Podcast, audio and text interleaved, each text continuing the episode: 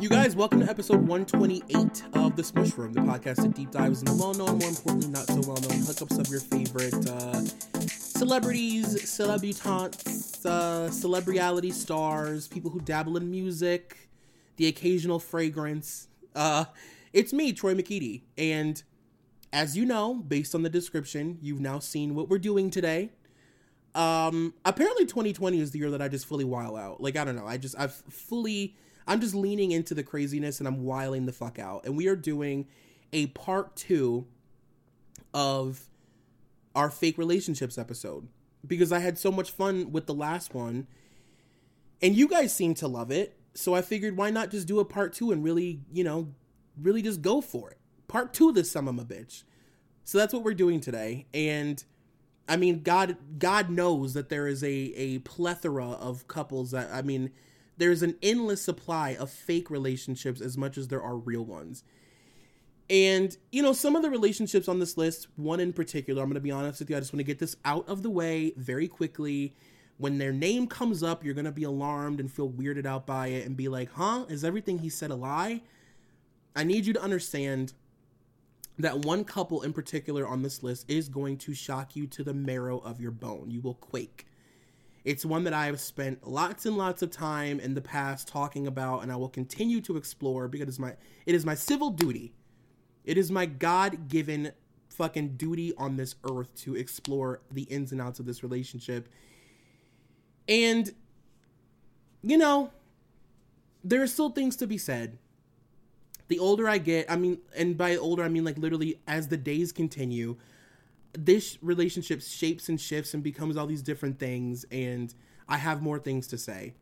Um, things that I feel like I really, really, really left out of the previous episodes, and I just have to get some things off my chest.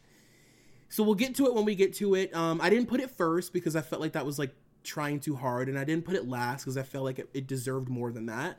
So it's second. You know what I mean? And that's just where it's gonna lie. And when it comes up, you'll know what it is, and and we'll get into it, and it'll be fine, and we'll hold each other's hands, and it'll be fine. I also just wanted to point out that you guys know that anything I've claimed in these episodes is alleged. And I obviously don't know Ryan Seacrest. Like I don't know these people. Um and I just don't want this to come across as me like just speculating about people's sexualities, even though it's like literally what I'm doing. But I went back and re-listened to the first episode, and I guess I just don't want this to come off as like me thinking the only reason people get into fake relationships is because they're all gay. Like I don't think that. I think that there's tons and tons of reasons for people to get into situations like this. Um, I think that there are financial reasons, there are you know career reasons, there are you know there's the whole thing of celebrities not wanting the public to know about their real life there's all sorts of reasons for a celebrity to put up a sort of fake shield relationship when everybody is watching everything that they do. And I don't know. I guess I just wanted to get that across that like I don't. That's just not what I'm doing. And I'm also not like I've I've made it very clear. I've said many many times that like I'm not a 2003 Perez Hilton. Like that's not my gig. Um, but at the same time, like in some cases, sexuality is something that I can't not explore, especially in the context of a fake relationship. You know, like I said, where they're using somebody to further their career or to like block people from their real life. Like, it's obviously going to come up. And it's not like any of you like reached out to me and said, like, hey, I'm offended, but I just listened back and was like, I hope that it's coming across that I think that there's a whole plethora of reasons that people do this and it's not just one reason. Um, but yeah, I guess we can go ahead and just like get right into it. Um, I've got a lot of couples written down, and I've got a lot of notes about each one, so I hope this doesn't go like five hours long, but we'll see. So the couple that I wanted to start with today was Harry and Kendall, and I know last week I stated that this was like an honorable mention because the episode was already running kind of long, and I didn't feel like talking about them. Um, but I actually think that this is something we should explore especially given the fact that it's still sort of being shoved down our throats. Like they actually have the nerve to think we have feelings of nostalgia about them, which is fucking insane. Like seeing them across from each other on Jimmy Fallon gives us this moment of like, oh my god, it's what we've all been waiting for. Like, are are you kidding me? Um, Kendall and Harry are fascinating because it is one of the previously mentioned couples where inevitably we are going to have to bring up sexuality. And as you know, it's something that's been linked, you know, it's something that's been speculated about with these two specifically for years and years and years and years. For at least, I guess, I would say, what, 10 years now? And if you don't mind, I would like to hold you by your fingertips and take you back to November of 2013. Harry addresses their relationship publicly for the first time on Piers Morgan and says they went on a dinner date. So for me, that's red flag number one. It's always alarming to me when a celebrity announces a potential courtship with another celebrity. Like, I just find that to be so odd. You know what I mean? Like, it just, for me, it has Harry, you better make sure that you mention Kendall at some point during this interview written all over it. It's not genuine. It's like, okay, I took Kendall Jenner, the teen model, on a date the other night to dinner. we'll see what happens, boys. Like, what is what? I don't. I. It's absurd. Also, these interviews, they're all, especially interviews with people like Harry Styles of One Direction fame in 2013. They're all planned and pre-interviewed the fucking house down Mama Boots. So that means a group of people worked this question into the pre-interview and he knew it was going to be asked. It's all bullshit. And as soon as this became a thing, I think people started to kind of question it, whether or not it was real, especially considering that they were, according to them, introduced by managers. They were very open about that in the public, that they didn't know each other and their managers thought that they would be good together, so they introduced them. Like, okay. And if you also take into consideration the fact that in 2013, Harry was being marketed as this, like, always up to something cougar chasing hunk from One Direction, and Kendall was on her way to becoming this, like, teen Vogue model, they had everything to gain from doing this this bullshit, you know? Over the next few years, there were tons of very blatantly planned photo ops between them at various fashion shows and events. You know, they would be spotted skiing together and they'd be spotted vacationing on yachts, always in very clear view of the photographers. And the really interesting thing is that towards the end of 2013 and the beginning of 2014, Harry was linked to everyone's favorite bisexual, I can turn any girl I want fashion icon, Cara Delevingne. So at the same time that the press wanted you to believe that Harry and Cara were hooking up, it was also starting to be reported that Cara and Kendall were becoming best best gal pals, and that Cara had been accepted into the Kardashian family as one of their own, and that she was jokingly spelling her name with a K because she's a Kardashian now. And this leads to several planned photo ops between Cara, Harry, and Kendall you know, moments of them in quotes running into each other at fashion shows on red carpet events and things like that and saying, "Oh, you, let's take a picture together." Um so fast forward to 2016, by this time Kendall and Harry have been photographed making out several times on yachts in these really staged photo ops and the media starts to report that Kendall is infatuated with Cara and that they're secretly in love with each other. This is a quote from The Inquisitr in 2016. They said Delevingne has been playing a critical role in helping Jenner realize her blossomed feelings for women, including her friendships with Gigi Hadid and, and Hailey Baldwin, saying she reassured Kendall that the stigma of being gay is gone and encouraged her to allow, allow herself the freedom to be who she really is. Now, at the same time, and I want you to really hear me out and don't judge me before I get to the end of what I'm about to say. Harry is also fighting his own very public, but also not very public at all, weird battle with his sexuality. This is peak, you know, One Direction, Tumblr fans going into full riot mode when it comes to getting to the bottom of these boys' sexual identities. You had millions and millions and millions of girls doing full on, like Claire Danes in Homeland levels of investigative work about who in the band was gay, who in the band was bisexual, who in the band was dating, etc. And this was all written off as a bunch of crazy hormonal teenage girls wishing for something to be true that wasn't. Which, like, that alone is a conversation in itself. Like, we had come to a place where t- teenagers were so forward thinking about sexuality that they wanted their favorite boy band of the time to all be gay. they didn't want to date. I mean, of course, they wanted to date them and they wanted to do all the things, but like at the end of the day, they wanted them to be homosexuals and they wanted to watch these gay boys uh, kiss. Like, what a strange turn of events. Um, but the story had gotten so big that their management had to step in and basically say, you guys can't publicly declare anything for or against the, the gay community at this point because the block is too hot right now. like, people are obsessing over this whole thing. It's becoming like a, a massive part of your like identity as a band. And that means no more of the funny stuff.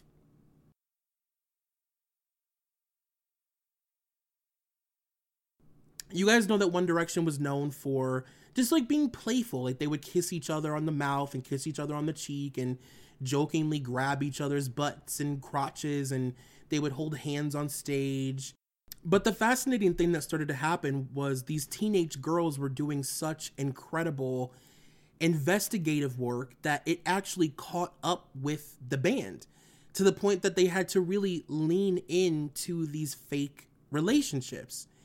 So you had Zayn, who was now supposedly engaged to the love of his life, Gigi Hadid. We'll talk. You had Louis, who had apparently had a baby with someone and was now very miserably trotting this baby around in a stroller all over the place for photo ops. Like it was really crazy and really weird. Now, here's what I'll tell you about my relationship with One Direction. Not too long before they appeared on SNL for the first time, I had read a bunch of blind items about them um, on all these different websites that all sort of said a version of the same thing.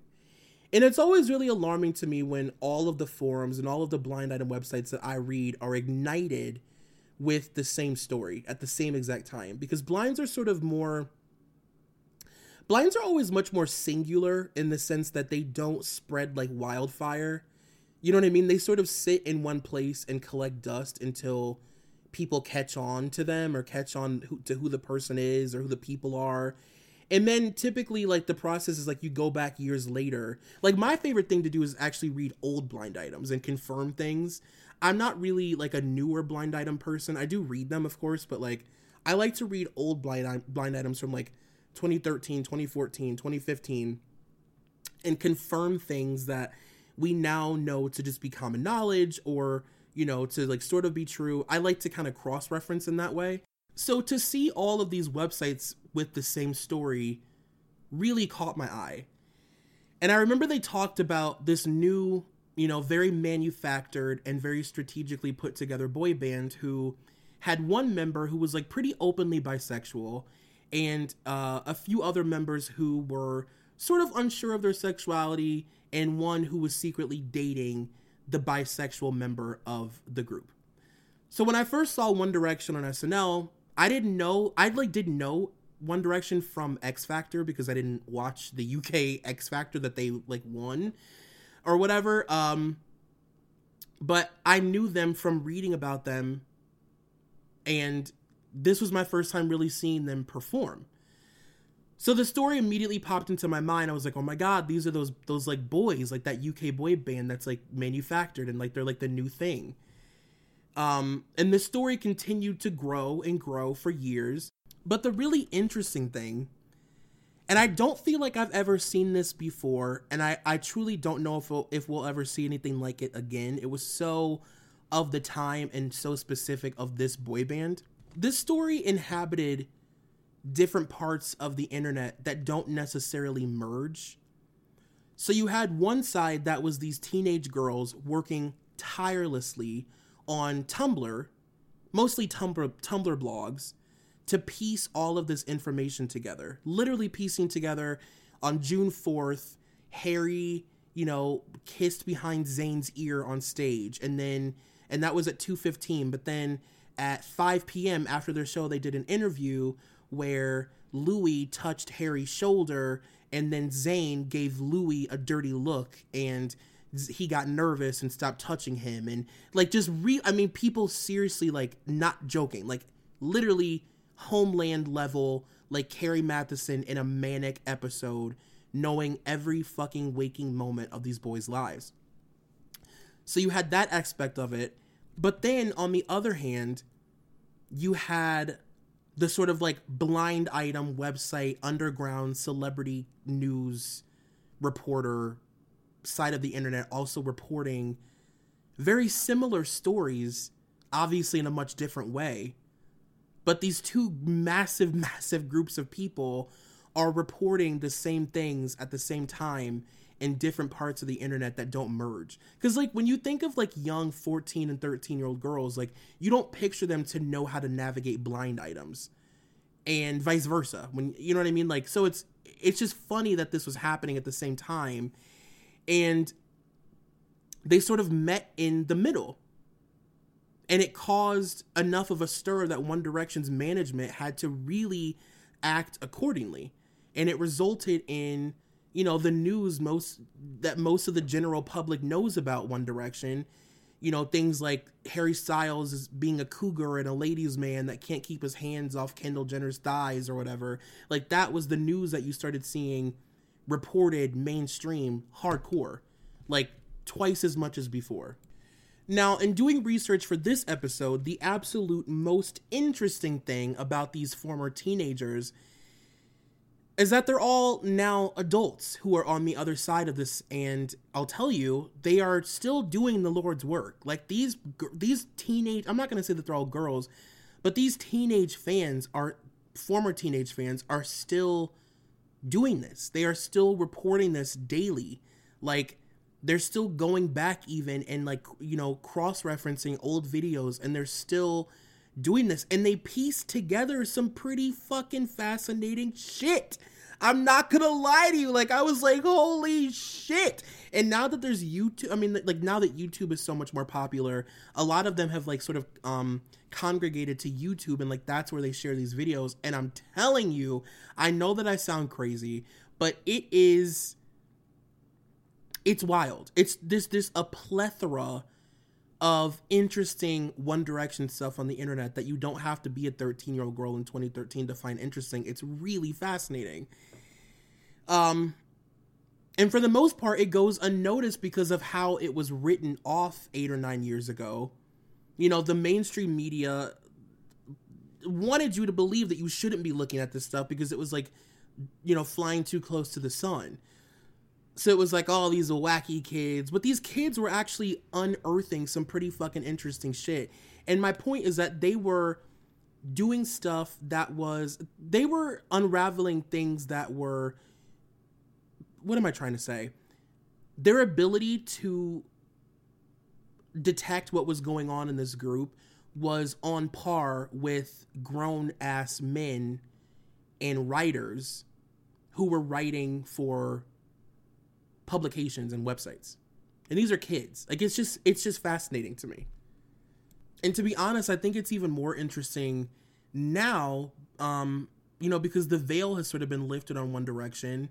You know, their media machine is no longer. So you know, we're on the other side of all these news stories about Zayn's, you know, issues with addiction and, you know, that he still has like this really intense struggle with addiction and that he basically kind of gave up his his budding solo career because of addiction and his issues with eating disorders and you know harry being a sort of passively out of the closet bisexual man um given everything that was written about him you know 10 years ago when people were saying that these kids were crazy it's a rabbit hole that is very very very i'm telling you it is easy to get lost in because it's just endless especially because i think the reason it, it's the reason that I got really sucked into it is because around that time when One Direction had formed, we were still in the way early days of like Instagram. Like 2013 was still kind of a newer social media era. You know what I mean? It wasn't that long. Not new. It's not like, you know, Twitter had been along for, around for a long time and Facebook had been out for a long time. But like I feel like 20 uh, 10, 2011, 2013 is when you saw social media sort of start to become what it is now. The very early stages of Instagram where, you know, everybody was just posting like grainy bullshit pictures, like whatever you wanted to post. It didn't mean anything. Um, you could literally just shit post whatever you wanted online. And it felt more private at that time because it was like your own little thing. Like I remember posting shit on we all do. If you go back and look at your first, first pictures on Instagram, they're absurd. It's like the p- pictures of the dumbest shit with the most embarrassing filters because it didn't matter. It was shit posting. It literally didn't matter. And I'm telling you, when you go back and look at some of the stuff that these guys were posting on the internet to each other, thinking people would never see it because it was like 2011 Instagram or whatever, you know, and they're like using these burner accounts that these kids, of course, immediately find out if it's them. Um, it's pretty fucking wild. So if you ever get bored and you're sitting on the couch and you're like looking for shit to scroll around and look through on the internet, like really, I can't believe I'm telling you to do this, but like really go back and look at some of this One Direction stuff. It's really fascinating. And like I said, a lot of the kids that used to obsessively do this on Tumblr, they're like adults now and they're like on YouTube and they have very well thought out gorgeously put together shit. Videos hour two hour long videos where i'm like good god damn like fuck. Um and of course many people believe that kendall was forced by chris to be in these pr relationships with different men for years. Um many people le- believe it's chris you know who basically told Kendall to cover up her sexuality.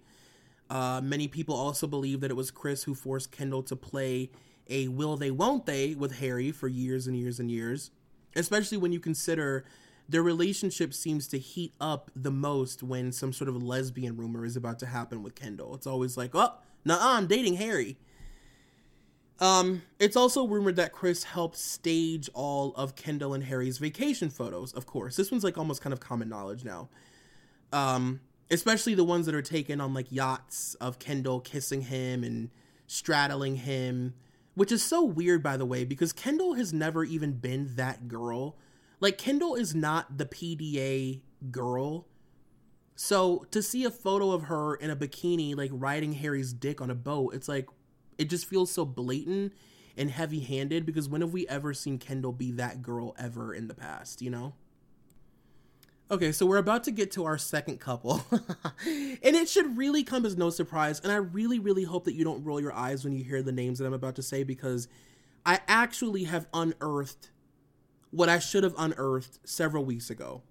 I have some things to say to you about what do you know, Britney and Justin. Don't you dare. Do not, do not fast forward me. Do not pause me. I will not be paused. Do not, do not ignore me. I have important things to say. The moments that I get to talk about Britney are few and far between, so you need to respect that, first of all. And second of all, this is some of the most important shit that I've probably ever said about Britney on this podcast, and that's true tea. I am not kidding. These are the things that I wish I go back and I listen. You know, I listen to old episodes because I want to know things I've already said. And every time I'm like, fuck, why didn't I hammer this home? Why didn't I mention this? Why didn't I bring this up? Why didn't I make this a bigger point? It kills me. It actually kills me. So, we previously spoke about Britney's childhood and the fact that she had acquired a dependency on alcohol at a very young age, right?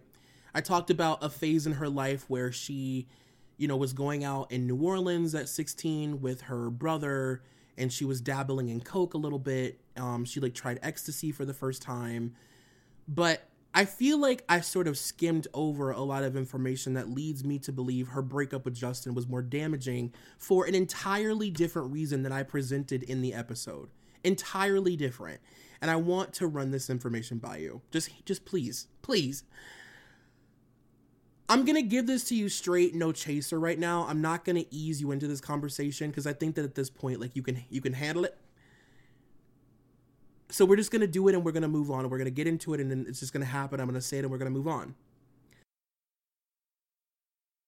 As you guys know, Valentine's Day is very quickly approaching, and this is a podcast about celebrity relationships after all.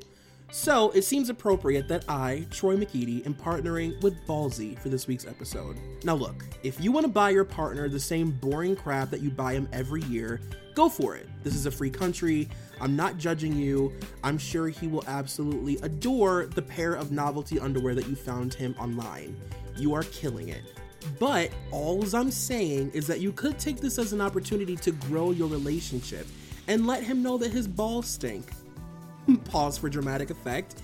Yeah, I said it. After a long day of sitting in an office chair and hitting up the gym after work, your man's scrotum smells something vicious. And that is where Ballsy can help. Ballsy produces high quality products made right here in the US that are free of synthetic dyes, parabens, and sulfates.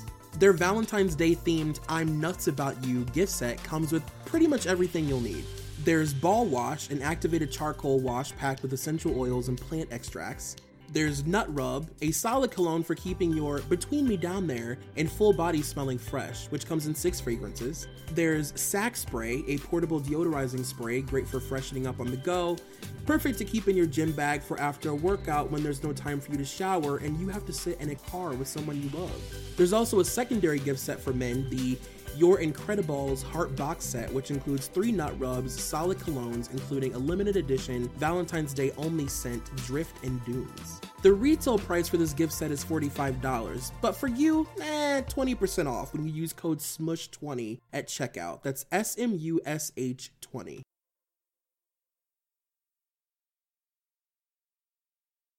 I'd like to really take a step back and examine the fact that as a child, and I'm talking like as a child on the set of like Mickey Mouse Club, Britney and all of the other kids on that show were doing, and I want to make this clear, they were doing whatever the fuck they wanted.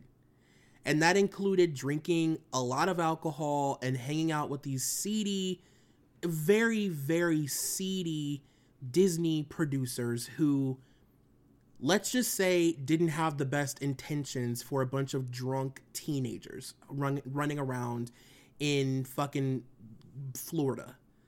You know what I mean? In Fort Lauderdale or whatever the wherever the, the, the pop explosion happened, I forget.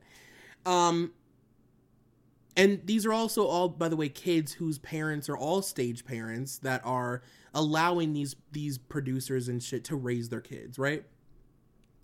So fast forward to the early 90s when Britney is sent to Europe to meet with Max Martin to record her first album. One of the things that I left out in my notes, for what reason I'll never know, is that an unsupervised teenage Britney was partying her goddamn face off in Europe, doing all sorts of drugs, hooking up with random people, getting wasted, going to like Euro nightclubs.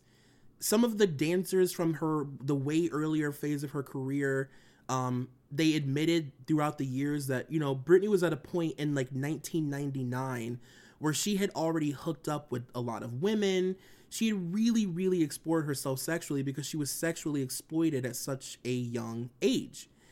And that she was also sort of dependent on alcohol already in like 1999.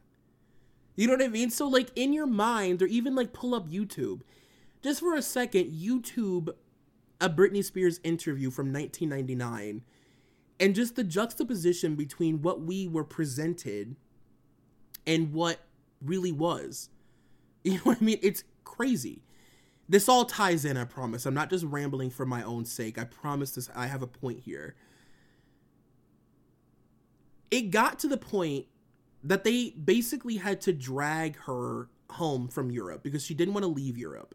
And that's something that's also been reported on a lot in like um Britney biographies and, and that Rolling Stone interview that I talked about and and a lot of blind items that when they sent Britney to Europe, like she almost didn't come home there was like a point and uh, mind you like at this point they had paid so much money and put so much money into this pop machine and there was so much financially riding on her like being a success So she literally she had to come home, but she didn't want to, and she fought tooth and nail to stay in Europe because she really had sort of like found her niche, and she had niche niche, her group of people. She had found where she wanted to be.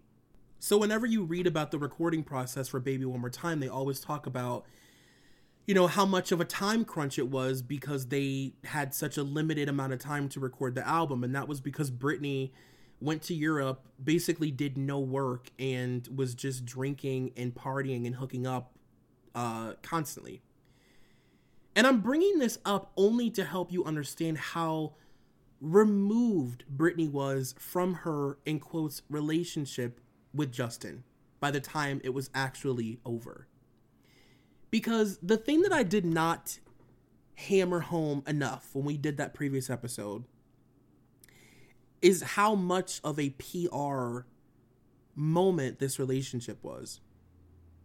And I would never say that there wasn't a part of both of them that absolutely had love for each other, for sure.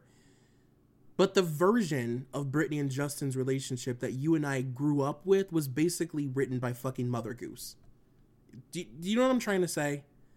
So you can imagine in all of this that's going on in 1999 just picture what was going through her mind by like 2001 this is a girl who is an extremely high functioning addict she's an alcoholic she's addicted to sex for sure.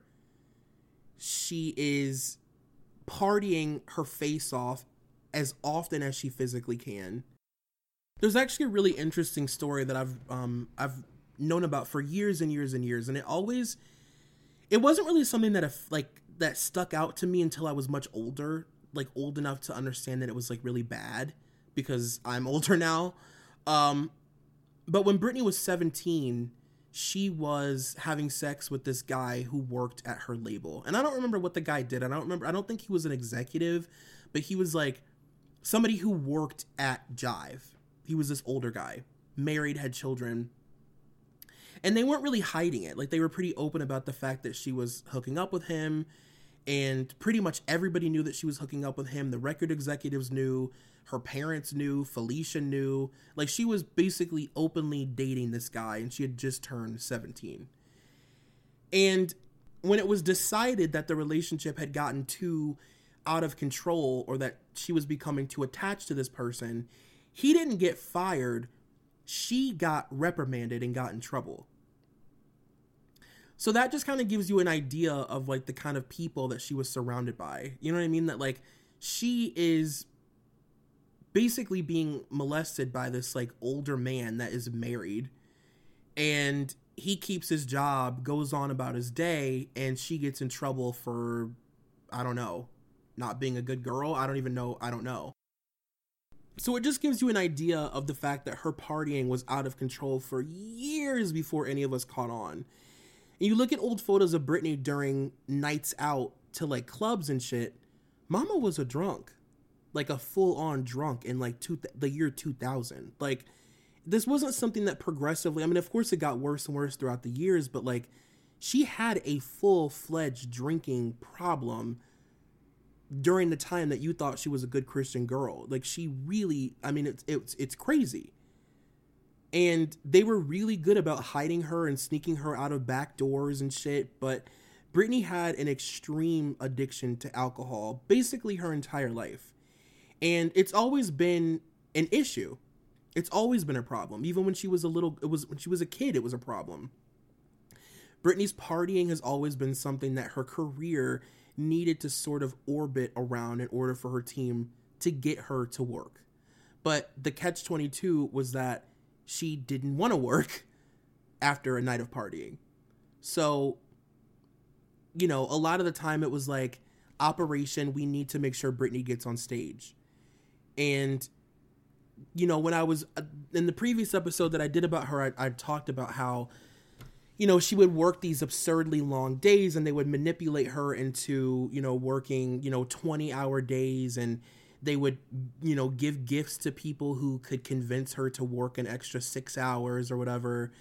Um but there was also the element of you know the the coaxing that it took to get her to work because you know she had gone on she would go on like a you know a one or two day bender on her days off and you know hook up with a bunch of guys and do a bunch of coke and just be fucking wasted and hammered and do ecstasy and just like be a mess and then have to shoot a video for 20 hours you know? So it was just it was a slow burn recipe for disaster. Now with all that being said you also have to continue to take into account that she is extremely profitable in this PR relationship with Justin Timberlake that her brand is now dependent on, and so is his. So while she's fucking everybody in sight and drinking like a fish, category is Christian Virgin Bible Belt realness. Still, doesn't matter. And I also think it's worth mentioning, and this is the number one thing that I wanted to mention, the main point of me adding she and Justin to this list. I spoke a little bit about Britney and Jason Alexander. We talked about their Vegas wedding and how fucked up they both were the night of, and that they were on coke and ecstasy and pills and they had been drinking. Now, the press would lead you to believe that Jason was some dumb hillbilly who showed up out of nowhere and, you know, tricked Britney into a marriage and took advantage of her or whatever. But the real tea is that Britney and Jason had been hooking up and dating and talking for years before they decided to get married. Years. And they continued to speak for years after the annulment. Jason Alexander was in Britney's life basically since she was a kid, and he was never not in her life, and she was never not fucking him and there was never any doubt i don't I, in my opinion i don't think there was ever any doubt in her mind that she would one day probably end up with him. Honestly.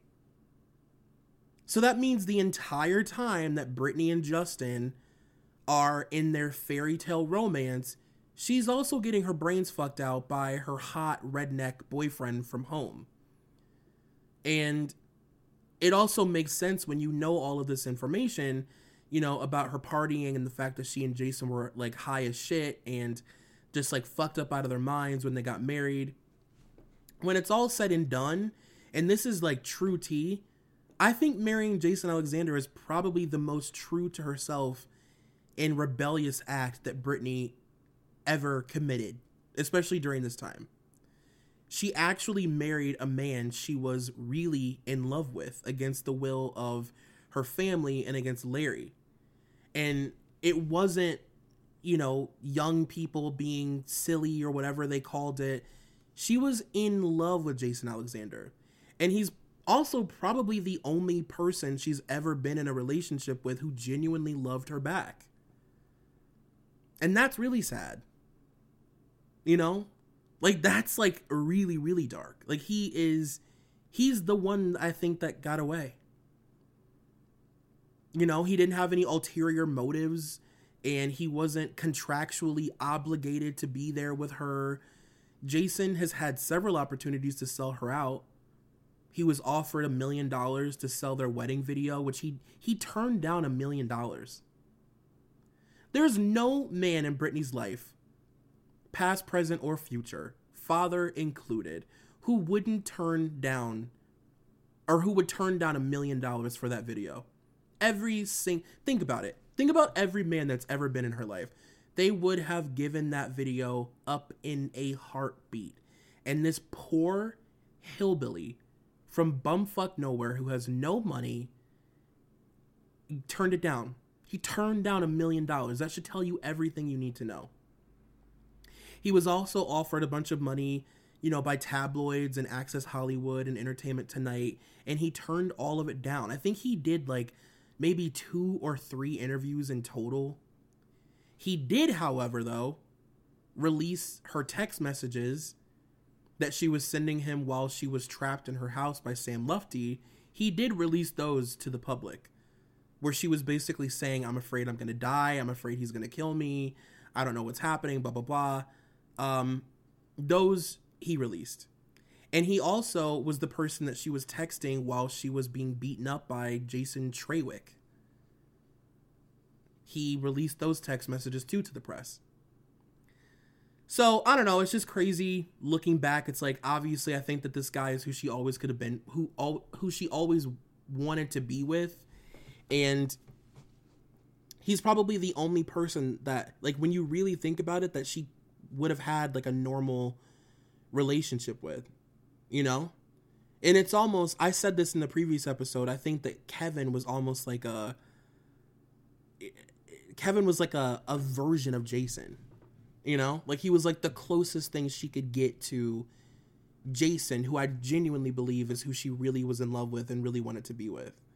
And I think that her getting married to him was genuine. I don't think that it was a fun, drunk thing to do. I think that she would have stayed married. You know? I think she would have stayed married and probably been really happy. And that's so crazy to look back on. And for me, all of this information makes the way Justin handled the situation actually worse because he was just as in on this whole charade as she was. And, you know, he was in on the fact that they weren't really this couple infatuated with each other at the end. And he allowed her to take the fall publicly solely for publicity and not because he was heartbroken or even bitter. Like I've always at least subscribed to the idea that like Justin was bitter and he's a petty bitch and that's why he allowed this to go on for so long. But no, he wasn't even actually bitter. Because he was fucking other people too. He just wanted the publicity. And Justin, when you think of it, he's only ever really dated women for publicity with Cameron Diaz and Scarlett Johansson. He's only ever dated women that will that would further his career. For the love of God, this man is so calculated that he'd already written breakup songs before he had broken up with her. I mean, if you look at the t- the when a lot of the songs were pinned about Britney, they were written prior to the announcement that they had actually even broken up. I mean, come on. Like it's it's he's the ultimate heckle and as Teresa Giudice would say. Um, also, by the way, now this is actually the thing, and I I'm gonna give you a moment to pull over the car. I'm not kidding. I'm gonna give you a moment to stop the car, turn it off, and just I don't I don't think you should be driving when I say this. Honestly, I worry. This makes me revisit her relationship with, and I cannot believe I'm saying this out loud. A lot's changed since 2017 with Fred Durst. Stop. You enough. Uh, stop it. Calm down. Here's the deal. What I have come to realize is that Fred Durst actually kinda really liked her and felt like genuinely slighted and belittled by her when she told Carson Daly that she didn't know him. He also, by the way, given what we just spoke about, Fred Durst saw a side of her that we as the public were not ready to accept. And we fucking ripped him apart. The, the idea that he would say anything about our baby girl, like we ripped him to shreds. And all he did was be honest, really, when you think about it. He was just being honest. He told the media that he you know, when he met her in the studio because they were going to be, re- be recording music together, that when she saw him and like figured out that she wanted to fuck him immediately, probably saw that his dick was pierced, she left the studio and came back, you know, maybe 30 minutes later in a sheer white top that she had cut um un- like right to under her boobs and this is like peak Britney hotness, right? Like this is like 2003 Britney. Like, just Google Britney Spears 2003. It's like literal her peak.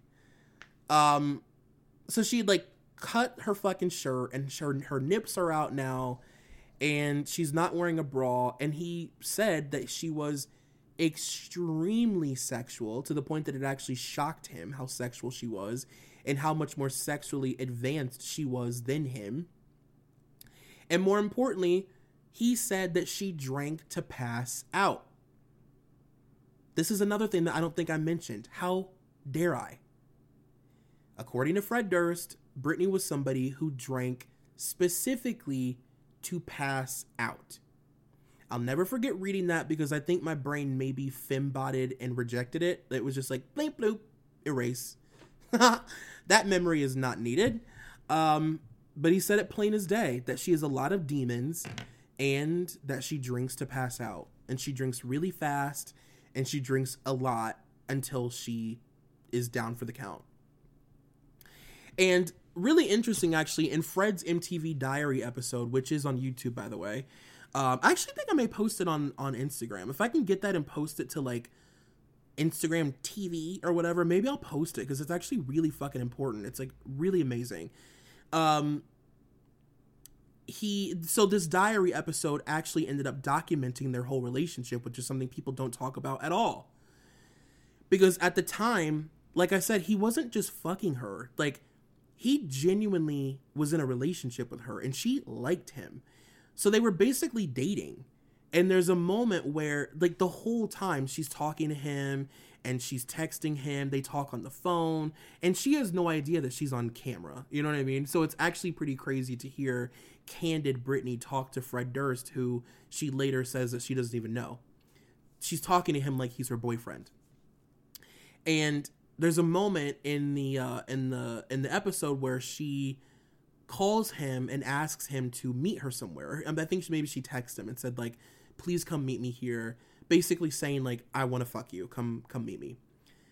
So Fred Durst, being an opportunistic uh, dickwad, he showed up with the fucking MTV Diary cameras. You guys, this is available for your viewing pleasures. He showed up with the fucking cameras. So they're at this uh, this show. It looked like it was some sort of concert or something, and Britney fans, you'll know what I'm talking about when I describe this outfit. She was. Do you remember when Britney wore that black fuzzy like Pam Anderson hat? Remember those Pam Anderson hats? Those like big giant monster fuzz hats. It's a picture. She was wearing this black giant Pam Anderson hat and this crazy flouncy like slutty crop top and these low rise like stretchy pants that had cutouts all over them. She was wearing a fuck me outfit. It was the equivalent of like a fuck me dress, but like in pants and a fuzzy hat. So he shows up and she's totally fucking bamboozled because she didn't know he was bringing cameras. So she's got her like fuck me outfit on. She's ready to probably get bent over somewhere. And she's like, oh, I have to be Britney Spears right now. Fuck. So she's pretending to like not really know him that well and it's really awkward and he's like talking to her like his girlfriend and she's giving him the who are you um felicia's even there and felicia's like saying like oh how's ron how's billy like all these people in his team because they like know him it's crazy i'll post it on instagram um and i could honestly go on with this forever like as you know of course, I'm a fucking psychopath. Like, look how I lit up just now. Isn't it crazy how much I light up? I'm like talking more clear. I'm no longer stuttering. I'm sweating. I'm high strung. My heart's racing, but I'm I'm clear minded. Um, but uh, I mean, you know, all of Britney's in quotes relationships, if you really want to call them that, could honestly, we could go down the whole list. I mean, they're all a mess.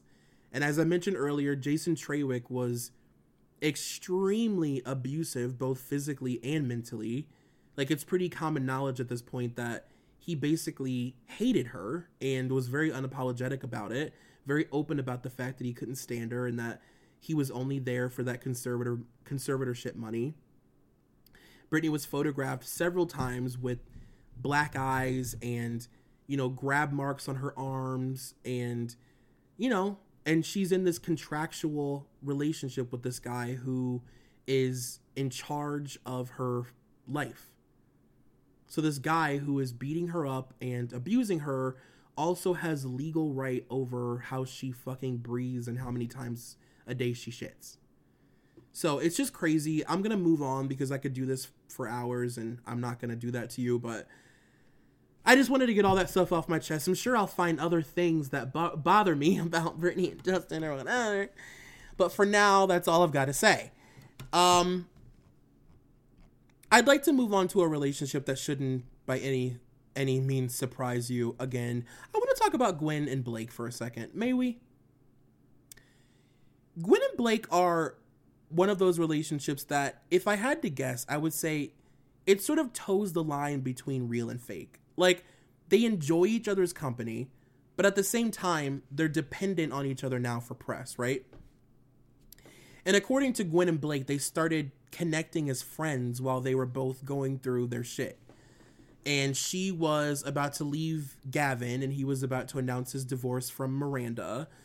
And Gwen told Howard Stern and Seth Meyers that she didn't even know he who he was and she didn't know that he existed before The Voice.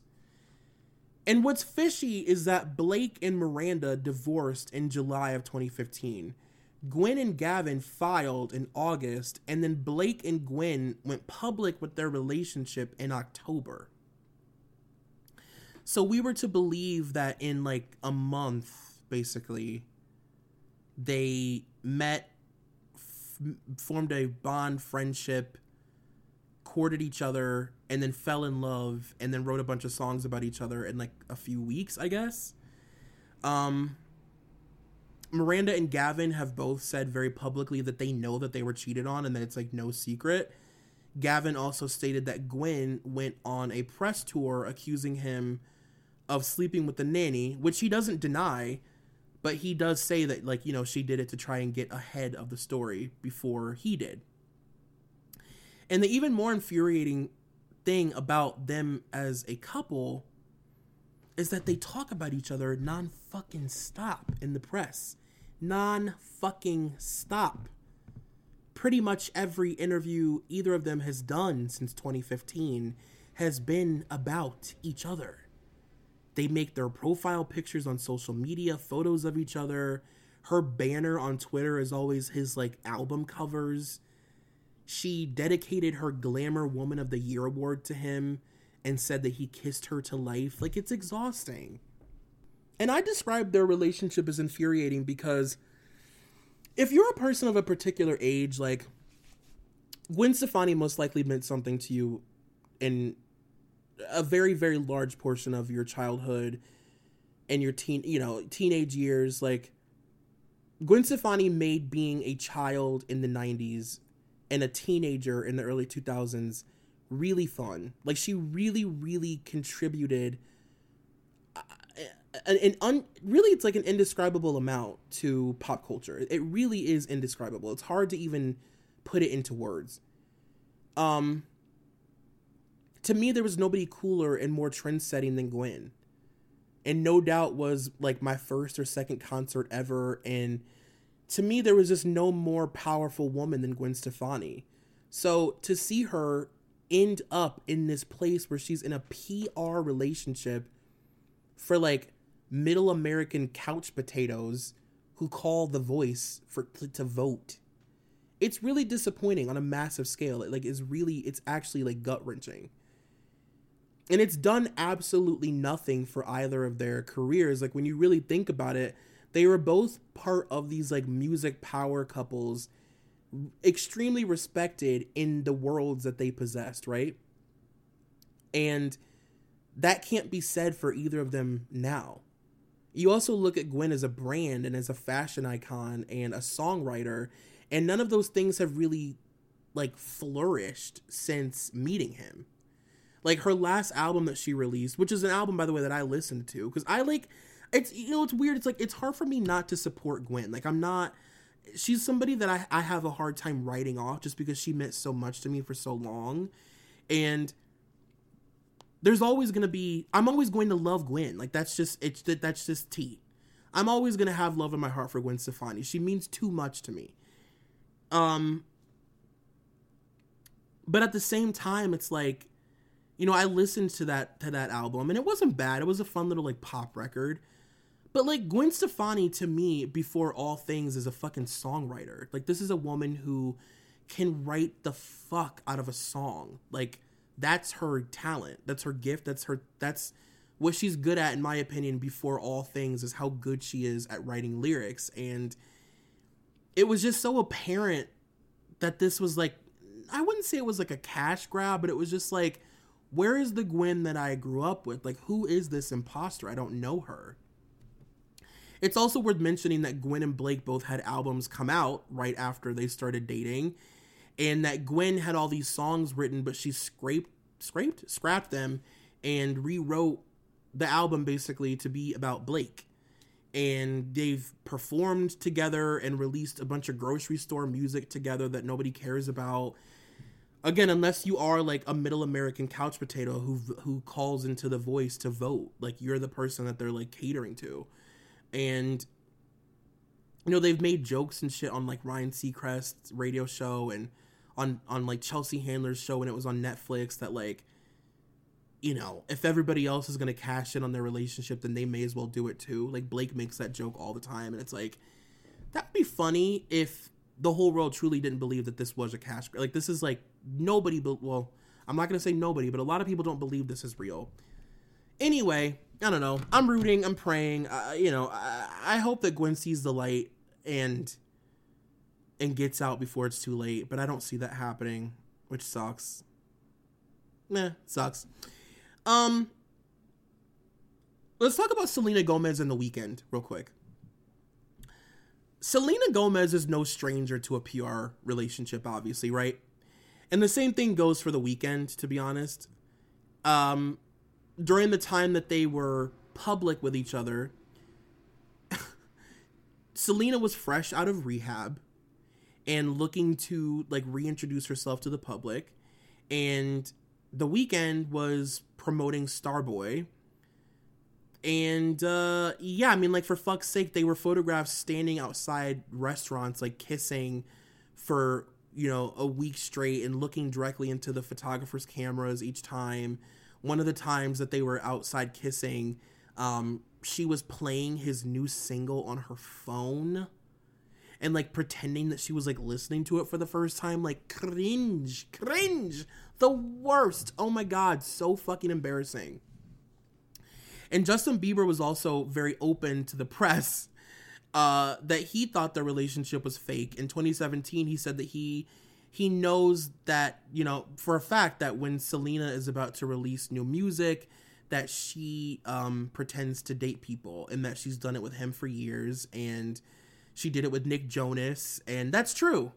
If you go back and look at you know Selena Gomez's dating history, it's always right around the time that she's trying to promote something or like reinvent herself um you know especially in this case like she's out of rehab and she's trying to reintroduce herself as like you know an artist and not like a tabloid fixture and like what better way to do that than to date like the hottest artist at the time the Weeknd and i want to talk more about justin and selena but i also want to save it for the actual justin and selena episode which is going to be happening by the way so I'm not gonna get too deep into that, but like I just thought that was interesting. Like Selena Gomez is just so interesting to me endlessly, and I'm gonna save all the uh, all the things. Um, I was gonna talk about Emma Stone and Andrew Garfield, but it's like after what we just went through together, it's like I don't even. It's like so boring and stupid that it's like no point. Like they dated when the Amazing Spider-Man came out, and then they broke up, and then they dated again when they both had movies that were nominated for Oscars. Like that's pretty much it. I'm bored. One that is actually really fun though, and this is very like on brand for this podcast, and this is the one that I'm going to leave you with. Do you guys remember in 2006 when Nicole Richie dated Steve-O? And by dated, I mean like they were photographed with each other several times, pretty much. This is one that I mean, it's just like more silly than anything, but I don't know. It's like a really fun story, and it did make a lot of headlines back in the day it's interesting, but it's something that a lot of people have forgotten was like a thing.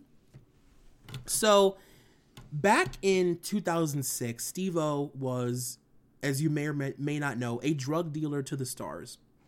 And this is like one of my favorite subgenres of celebrity celebrity drug dealers. People like Steve O and Scott Storch, eh, like people who sort of end up in circles specifically because they sell drugs. So they, they become friends with people that they are just being used by, pretty much. Like Scott Storch, by for example, used to sell drugs to Paris and Lindsay and Britney and like all the girls. And he Scott Storch was known as the guy who would make you fuck him for anything. So if you wanted him to do music, like he produced Paris's entire album if you wanted him to do music with you or with him, like you had to have sex with him. if you wanted him to give you drugs, you had to have sex with him. So he would have these girls in rotation throwing themselves at him because they were drug addicts. And uh, yeah, he was like a really, really fucking well known drug dealer. And then he lost all of his money. And as soon as he became broke, nobody spoke to him ever again. He also dated Lil Kim. Anyway, so back in 2006, Steve-O is one of these like celebrity drug dealers. And um, again, many of the same people, people like Lindsay and Britney, or maybe not Britney, but probably Mischa. Um, yeah, 2006, probably Britney. Um, Mischa, Lindsay, like the girls, you know, they're all buying their drugs from Steve-O. And he's admitted to this on Howard Stern that like he was, you know, known as like the drug dealer of the early 2000s. And he actually admitted on Jimmy Kimmel that he sold drugs to Paris and Stavros right before her infamous car crash. He said he said about a half hour before Paris Hilton had that car crash, I had given her some mind-altering substances. I walked into this nightclub to go meet her and her billionaire boyfriend, and I was just clinking and clanking away with my little nitrous oxide cartridges cartridges and filling up balloons. I probably shouldn't say this. Oops. And that was like a huge deal that it was confirmed that Paris was most likely not sober during her car crash and that she had just bought a bunch of balloons of nitrous oxide from Steve-O who was clanking through a nightclub with nitrous oxide tanks to fill up for Paris and Stavros so that they could walk on sunshine and drive around like how fucking weird I, I did not know that that was a thing. I'm not gonna lie to you. I didn't know that drug dealers just showed up places with not nitrous oxide and like twisted you a, like a drug balloon. I had no idea. Um, but he was also, as you would expect, selling drugs to Nicole Richie, and Nicole had apparently contacted him and was like, "Look, I'm getting a an absurd amount of press right now for my weight and I want to try and do stuff to get the press to not talk about my weight. So I'm doing all of these like fake things, these like planned things to try and like twist the narrative or whatever. So, will you come out with me and uh, we'll be photographed together and people will speculate if we're dating? Because I just want people to talk, stop talking about how fucking skinny I am. So they met up and drove around and she walked around to little shops with him and she carried her dog and they pretended to be on a date. Which i mean nobody believed for more than a day. Everybody was like okay so that looked very planned. Um but yeah and they i mean he admitted it and he later said like yeah like we you know she just wanted people to stop talking about how skinny she was so we went out together and uh, i pretended to be dating her now, in my opinion, that's how you do a celebrity, a fake PR relationship. Just you just have fun with it. Hey, Steve-O, you want to go uh, window shop with me and my dog? Sure. Let's have some fun. Anyway, um, I think I'm gonna end here. I think that that should do it. This is fun, and I think I'm gonna incorporate these uh these little. I don't think that they're mini episodes. They're still an hour long, but these little weird episodes like in between every other week I've got something really fun planned for next week. It's gonna be. I'm basically. I, I outed it already. I think I'm gonna do J- Justin Bieber and Selena Gomez. I think. I'm not sure yet, so don't quote me. But I think that that's what's gonna happen, and it's obviously gonna be several parts. So I think that'll be really fun. And uh yeah, if I'm gonna do that, I better get to it literally right now because holy shit, that that that again, that feels very overwhelming to even. Ugh, that feels overwhelming to even think about right now. But Anyway, I love you. This was really fun. I hope that you enjoyed it. I will 1000% be posting that uh that uh what is it? Fred Durst diary episode because my god, like you have to see it. And um yeah, that's really all I have to say. I'll see you next week. I love you very much and um yeah, bye. Thank you for listening to The Smush Room, an Emotionally Broken Psycho's Patreon exclusive. Please head over to Apple Podcasts and subscribe, rate, and review. Also, be sure to head over to patreon.com slash ebpsychos for more information on this show and other Patreon exclusive content.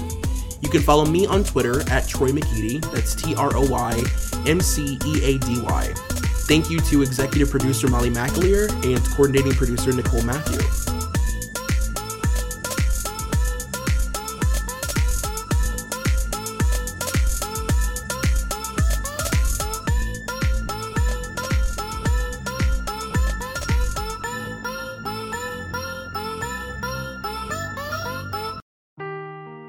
Seeking the truth never gets old. Introducing June's Journey, the free to play mobile game that will immerse you in a thrilling murder mystery. Join June Parker as she uncovers hidden objects and clues to solve her sister's death in a beautifully illustrated world set in the roaring 20s. With new chapters added every week, the excitement never ends. Download June's Journey now on your Android or iOS device or play on PC through Facebook Games.